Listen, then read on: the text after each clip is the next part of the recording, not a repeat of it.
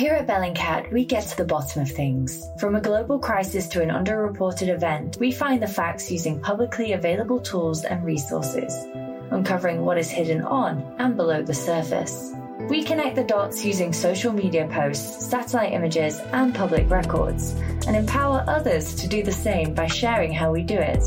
The ability to do so is only made possible by our readers, supporters, and community members. Care to join us?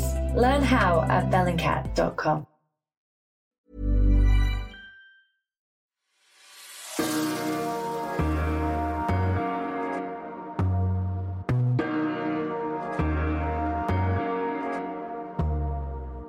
Hello, this is Everything Else, the FT Culture Podcast. I'm Grizz, commissioning arts editor. Coming up on today's show, I'll be heading to Soho in central London to meet the author, podcaster, and storyteller extraordinaire, Jon Ronson. He's the man behind books including The Psychopath Test and So You've Been Publicly Shamed, and the hit podcasts The Butterfly Effect and The Last Days of August. I'm hoping to find out from him why he's drawn to murky, secretive subcultures, from sites like 4chan to the KKK, and to exploring issues of shame and stigma in our society. And I also want to talk to him about his latest project, the podcast The Last Days of August, and the ethics of reporting on the death of a young porn performer. So, we're recording the podcast today from a very nice roof garden right in the city of London. I can see St Paul's and the dome of the cathedral. I can see Tate Modern, the Shard, the walkie talkie, various church spires. This week is moving week at the FT. We've moved from the south side of the river to the north side, and our new office is right next to St Paul's. Um, this does mean we don't have a studio, so we're actually sitting on a roof terrace enjoying the spring sunshine. This week, though, uh, we left our offices and went to Soho to interview Jon Ronson. Um, his two most recent projects are two podcasts that I really enjoyed. Both of them look at the porn industry, the butterfly effect, and the last days of August. The butterfly effect, which came out a couple of years ago, looks really at the ramifications of online streaming, online streaming of free pornography, that is, and what that really meant um, for the world. It has some pretty surprising consequences for different people. And his second podcast, The Last Days of August, um, leads on from the first one, and it's a deep dive into one story from that world. Uh, the death of a 23 year old porn performer called August Ames. Jon Ronson is currently touring the UK and Ireland with a show that combines these two projects. He tells the story of how he made the podcasts and the severe impact it had on his health. So I left the shiny new offices of the FT for dark and dingy Soho um, to meet Jon at his hotel. A very cool, calm atmosphere compared to the hot and busy streets outside. Hello, hello. Hi, Kevin. Hi, Jon. Jon, thank you so much for coming on Everything Else. Oh, thank you. Um, all of your work has a kind of certain flavour to it. It feels like um, there's common themes that are shared by the stories across the different media that you work in, but also thinking particularly about these two podcasts. Um, I wondered, do you have a sense of what a Jon Ronson story is, and what is that? Yes, I think so. Um, I mean, it's not an exact science, but mystery and curiosity. So it's got to be about a world I don't understand and want to learn about. Um, very often it's about destigmatizing stigmatized people, I suppose, treating everybody with curiosity and empathy and trying to be non judgmental. I mean, I am, you know, like I am as judgmental as like I'm not Gandhi, but what I'd realise is that actually Gandhi was probably quite judgmental. Sure. I need to get a better analogy than that. Um, but what I realise is that if you fill your head with judgment and ideology, then there's no space for curiosity and empathy and compassion. So I try and strip judgment and ideology out of it. So it's kind of human stories. And it's almost always, it seems, even if I don't think it's going to be about mental health, because frankly, in the end, you know, everything's about mental health. Mm, that's um, interesting. So that's one of the, the things that cuts through these different stories. Yeah, I think so. Um, psychology, sort of why people behave the way that they do. and quite often, if if a story is spiraling into an interesting, mysterious place, it's quite often because of mental health. So ultimately, my stories become about mental health, I would say. Mm. Uh, and I think my story is very egalitarian. I, I don't go in in a superior way, I'm non judgmental. And is that a decision that you make? I mean, stigmas exist because society to some extent shares them and we reinforce them. You know, whether or not we even realize we're doing that. Do you do you have to sort of decide very consciously I'm going to withhold judgment as I enter into this story? Uh, not anymore, because I won't do stories these days unless they're exceptional about people who I would automatically feel judgmental about, like, say, Nazis. Um, mm. You know, I'll only do like a Nazi story now if it's a very particular, interesting story. So most of the time, I'm kind of looking for people who I feel that I might be able to empathise with and, you know, um, treat in that way. I'm sort of beyond the days of finger wagging and uh, certainly adversarial stuff. Mm. Um, I want to kind of bring light and compassion mm. and humanism to mm. things, particularly because I think we're living in a world where those things are kind yeah. of being seen as weaknesses these days. Well, I was going to ask you, I mean, over the span of your career, it feels like positions, and often particularly online, are so polarised now, and often empathy is the, the real ingredient that's missing from discussions. Yeah, I think what Twitter in particular seems to practice is, is highly selective empathy. So you're empathetic towards the people in your own group but then you lack, assiduously lack empathy for people outside of your group. And in those situations, empathy is kind of considered a, a weakness. You know, on the left, you know, you're not kind of woke enough. And, and the same thing happens on the far right. Mm. So you're, you're dealing with these very topical, kind of serious issues, but often in a way that's not overly weighty, that's certainly not kind of worthy. Where do you sort of find the fun in things? Well, I'm always I'm always looking for it, and I think I've got quite good tonal judgment about even if I'm telling a really sad story, but I think of something really funny or I notice a really funny thing, then I, I think I'm quite good at the at tonally working out like when it's appropriate and when it's not appropriate to make those kind of shifts. Um, but yeah, I'm always looking for for funny stuff. So a Jon Ronson story has to have something that's kind of funny or peculiar about it? Honestly, I think most of the time, not always, but most of the time, my, st- my stories start funny and then grow increasingly bleak, mm. like life. um, but then, but actually, the show that I'm doing at the moment, I'm on. I'm doing a live tour at the moment, but based on my two most recent uh, podcasts, Last Days of August and The Butterfly Effect. And actually, there's a bit of a change. It's like funny, bleak, funny, bleak, funny, bleak, and it's working.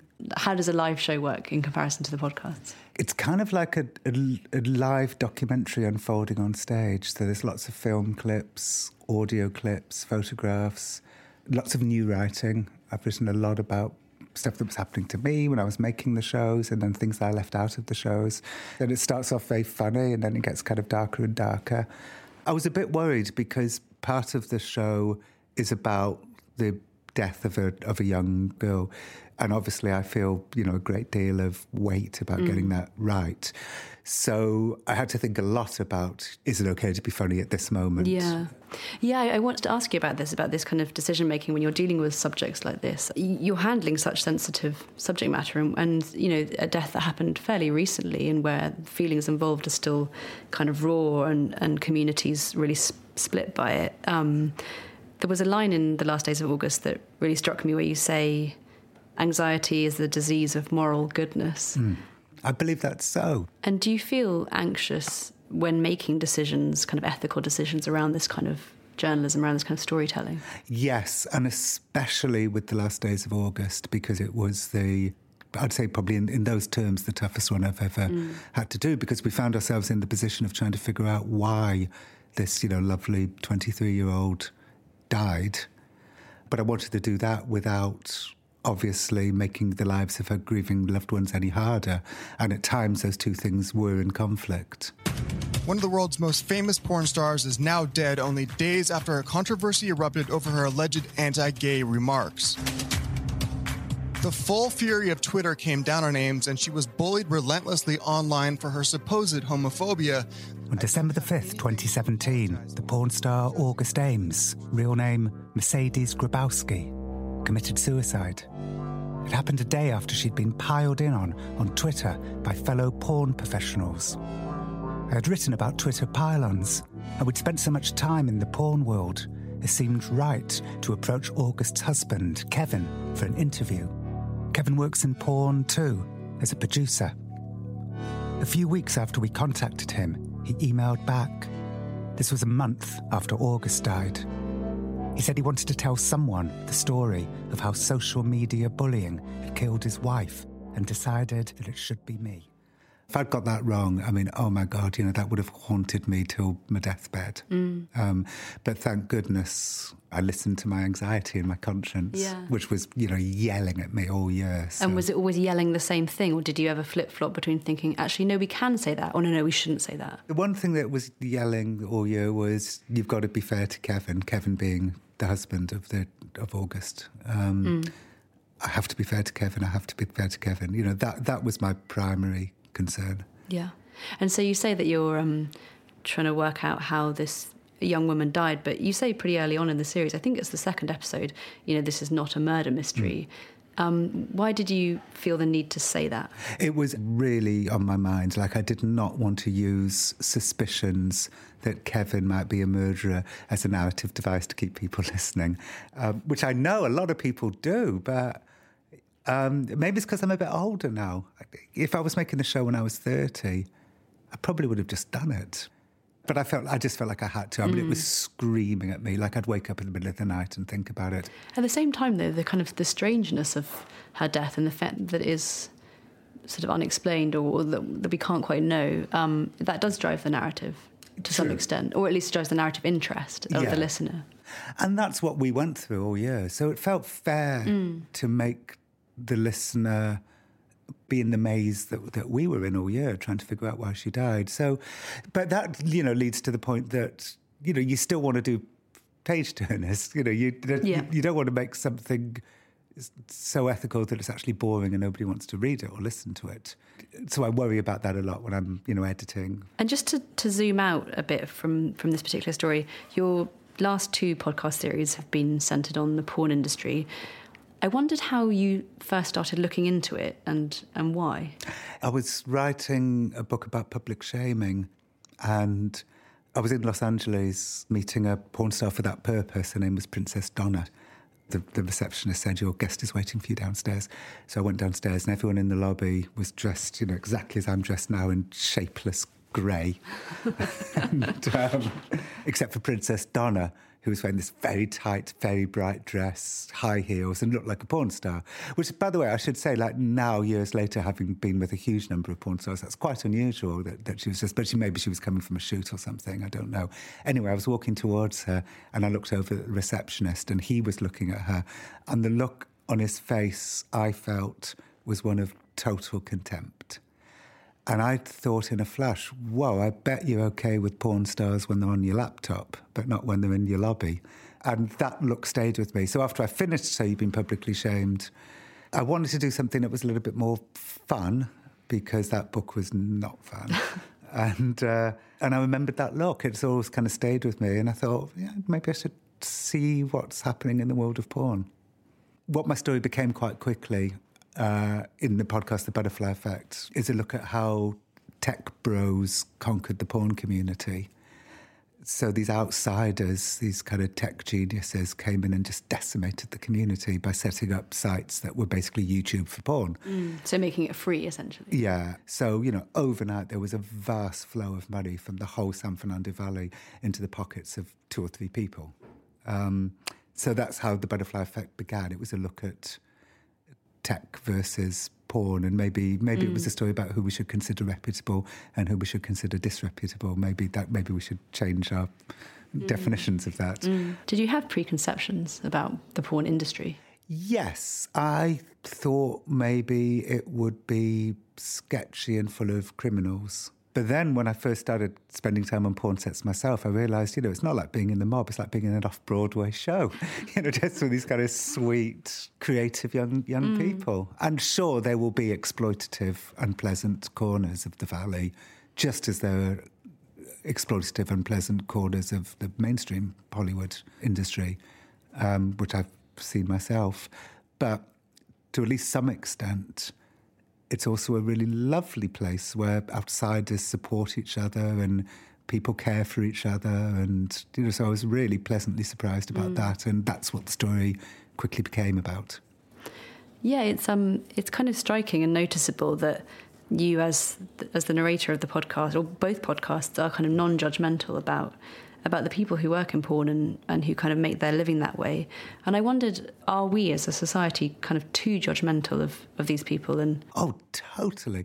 Um, well, look, August Ames, who the second podcast is about, died. Um, the last time I looked, it was barely reported by anybody. Yet, the last time I checked to see what her viewer count on Pornhub was, one site and August's videos have been viewed, last time I looked, 585 million times. And yet her death went almost entirely unreported. So, yeah, huge. There's so there's huge, a massive hypocrisy at the heart massive of this. hypocrisy, yeah. Yeah. yeah. Uh, which, of course, made me want to do the story all the more. Mm. Are there risks inherent in, in withholding judgment in entering into these kind of places? Or Yes. Um, there were things that I left out of the butterfly effect that I, well, I didn't regret it at the time, but now looking back on it, I, I regret. Sort of, well, I'm going to caveat that. One thing was, I didn't completely leave it out. The suitcase pimps. And the suitcase pimps is a term in porn for the boyfriend, almost always older, quite often English. I had a conversation with Louis Theroux about this quite recently because Louis done some porn stories too. And he mm. said, Isn't it true that, like, when you go to subcultures, quite often when you dig really deep in a subculture, you'll find a villainous Englishman? so that kind of Disney stereotype holds yeah, true. it's really true. So you've got like a lot of these like older, you know, the girls are 18, 19, 20, you know, the boyfriends are 40, 42, 43. Quite often they're English mm. for some reason. Quite often they're Tottenham fans, I noticed. Right. And um, I, I, I, I, won't comment. Uh, no, no, just, I just, that just happens to be true. Don't know why.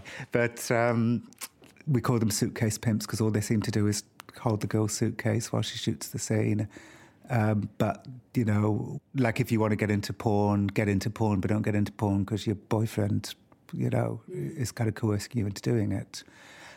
So I, so I put that into the butterfly effect, but I didn't go any further with it. But then the last days of August um, is kind of all about that. So yeah, so I've learned my lesson from that because I I very much don't want to be an ideological journalist. I very much don't want to go in with a preconceived agenda. But on that one occasion, I was loving so much telling this happy porn story that when I saw unhappy things. Um, I didn't treat them with the respect that they deserved. Is there a reason why you wanted to tell these two stories about um, the porn industry in audio form? Well, I would never want to do a TV thing about porn because you know what everybody will do. They'll just fast, you know, they'll fast forward to the nuance to get to the sex, and I'm much more interested in the nuance than the sex. So I could never do. You know, naked people on television is such a powerful thing that you, you know your mind can't concentrate on mm. the human stories and the nuance. I think there's also something very powerful about just hearing what these very young, very beautiful women have to say and only being able to hear it. Mm. Like, I didn't Google any of these women to see what they even looked like before I'd listened to everything. And actually, I liked not knowing. I couldn't picture August. Right. I completely agree with you. And I thought that myself. I mean, some of the people I interviewed mm. were just, you know, stunningly beautiful.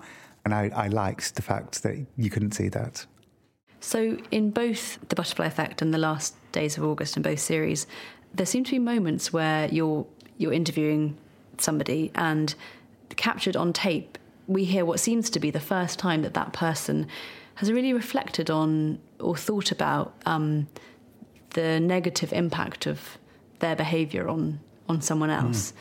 It's almost like a lack of self reflection. I wonder, is that something that that you like in an interviewee? No, because I mean, because that sounds calculated, and I, and I, tend to not be at all calculated when I do these stories. I, I tend to just sort of be entirely curious and winging it because again for the same reason that if there's too much judgment in your head there's no room for curiosity mm. if there's too much planning in your head there's no room for you know being a, a, twig in, in the in the river but i think the reason why people open up in that way with me is probably to do with that too it's because i'm I'm like, you know, we're a bunch of humans just trying to figure it out. You know, so let's let's do this together. And I'm not out to stitch you up. I'm not out to, you know, get you. I don't consider myself superior to you.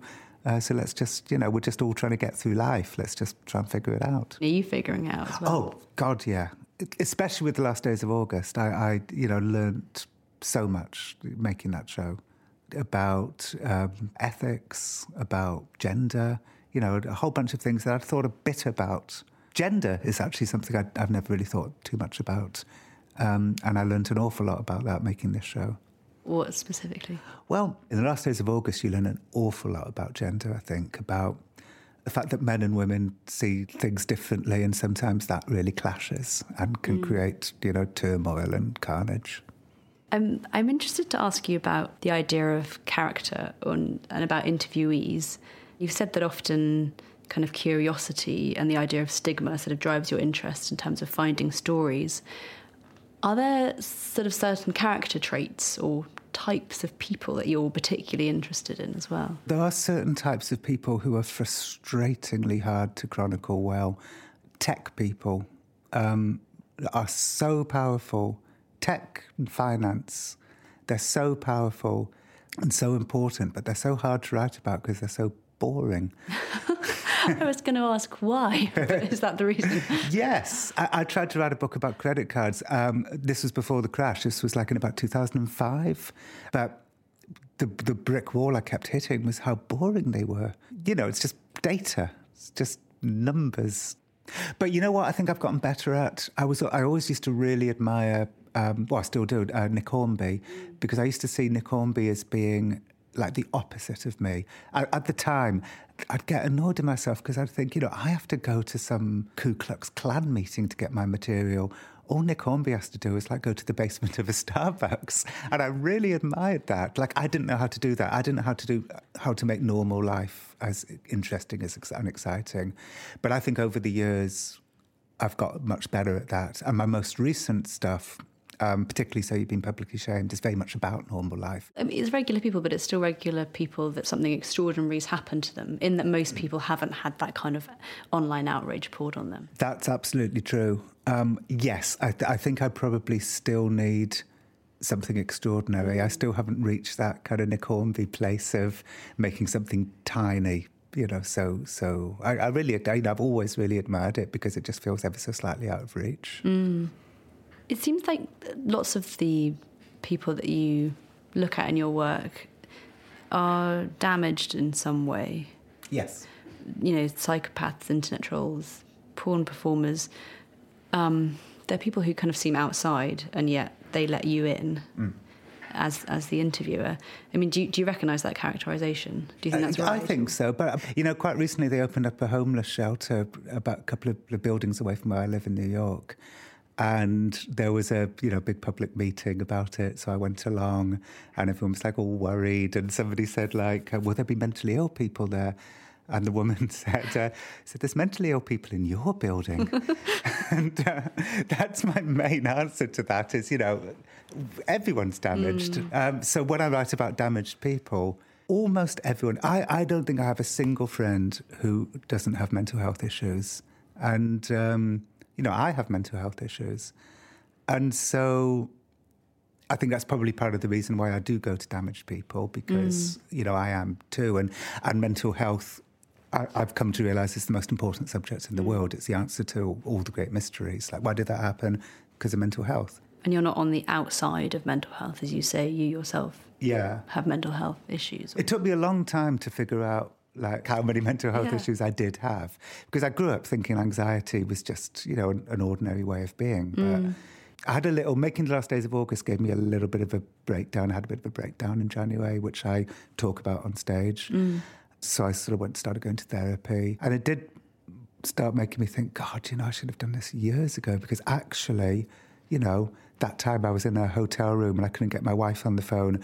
And so I phoned and phoned and phoned. And the next morning, the hotel phone bill was $900, you know, that's not normal. like, that's not okay. And I should have um, been managing this a, a, long time ago. So, this is the first time that you've ever had any kind of therapy?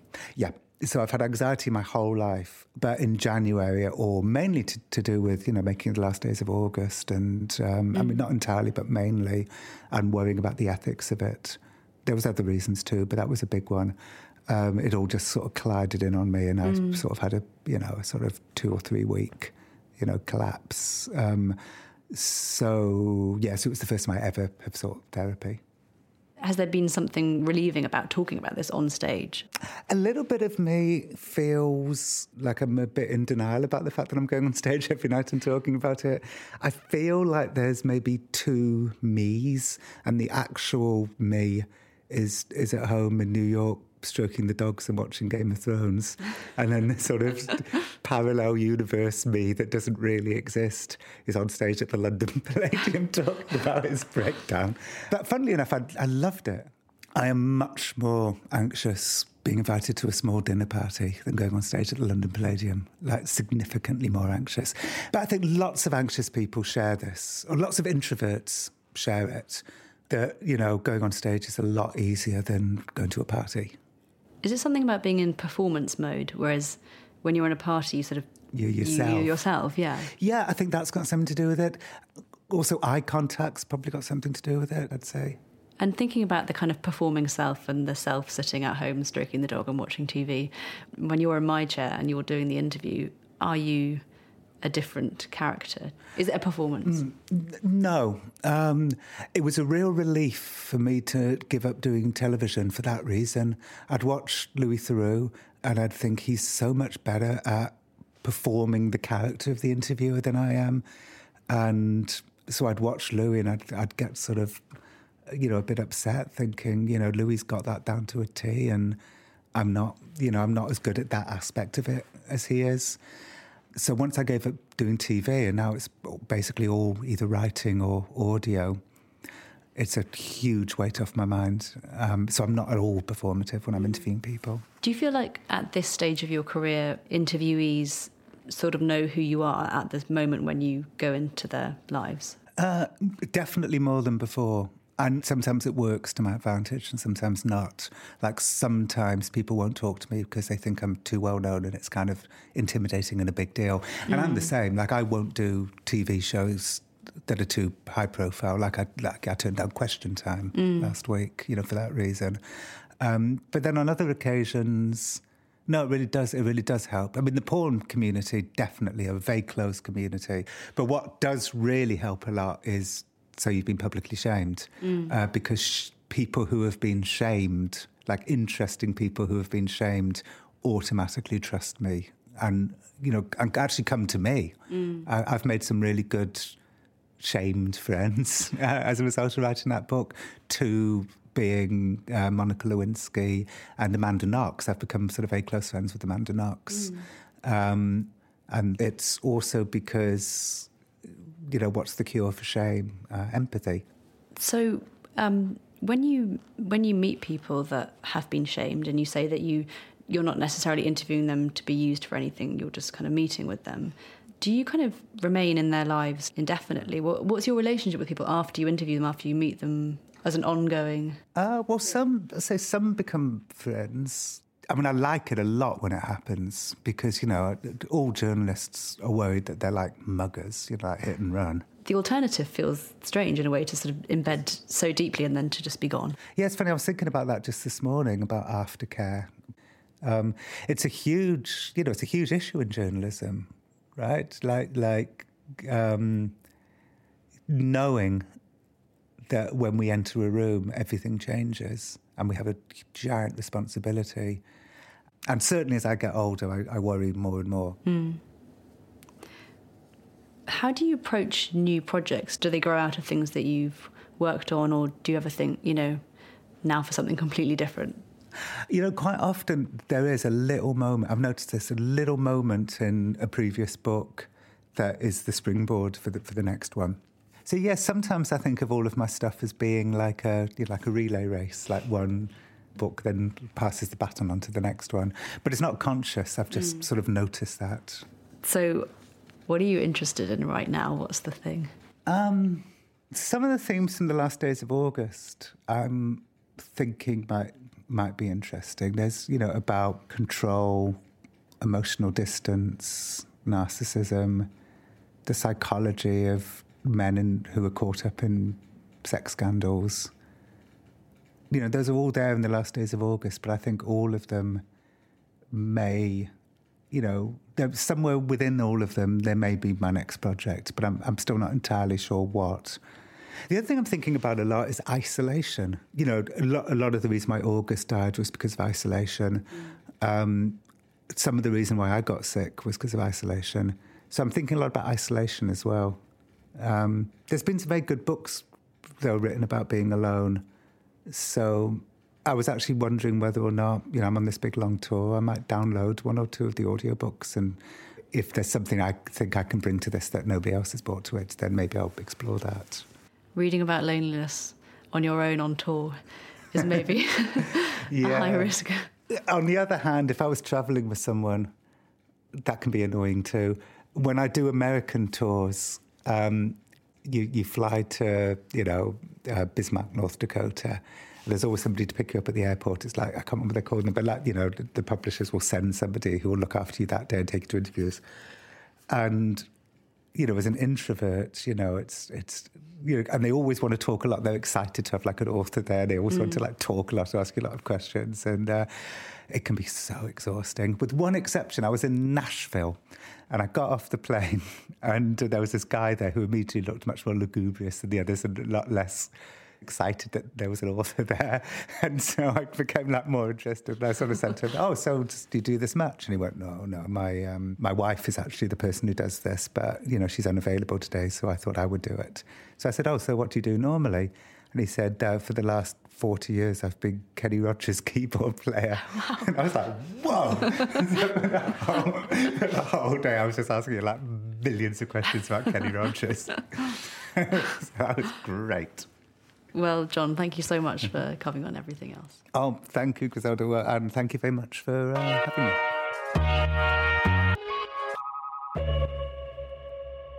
So, in that interview, I think what struck me most is how open and honest Jon Ronson was about his own mental health and specifically about the toll that making the last days of August took on it. I do I think it's I think it's quite rare actually for someone who's you know, essentially promoting something to talk to talk honestly and candidly about the experience of doing that and about the difficulties, um, the kind of ethical negotiations of working on a on a project like that. Um, I hadn't really realised that the connecting thread between his various projects, um, you know, spanning from books to podcasts, is mental health. And I think the fact that this is something he cares about deeply and has struggled with in his own life, and most people have struggled with in their lives. Um, I'd be interested to see what he does next and whether he does do something about isolation and loneliness. It's such a kind of pervasive theme of our time. And um, not to be flippant about it, but doing the podcast on my own is definitely, well, it's a more lonely experience than doing it with a co host. So I'm really excited to announce that I do have a new co host now, and I'm much looking forward to them making their first appearance on the next episode. That's it for this week. I'll be back in two weeks' time to talk to the writer and the creator of Black Mirror, Charlie Brooker. Thanks so much to everyone who's got in touch over the past few weeks. It really means a lot to me, and I love hearing from you. I also do answer every message that I get, so please do get in touch. You can email the show at everythingelse at ft.com, or you can find me on Twitter and Instagram. And we're going to find ways over the next few weeks and months to incorporate more of what our listeners think on the show, so please send us a message. And if you like what you hear, please help us out by leaving a rating or review on Apple Podcasts. It's one of the main ways that new listeners discover the show. Everything else is produced by David Waters and presented by me, Griselda Murray Brown, and our music is by Fathom.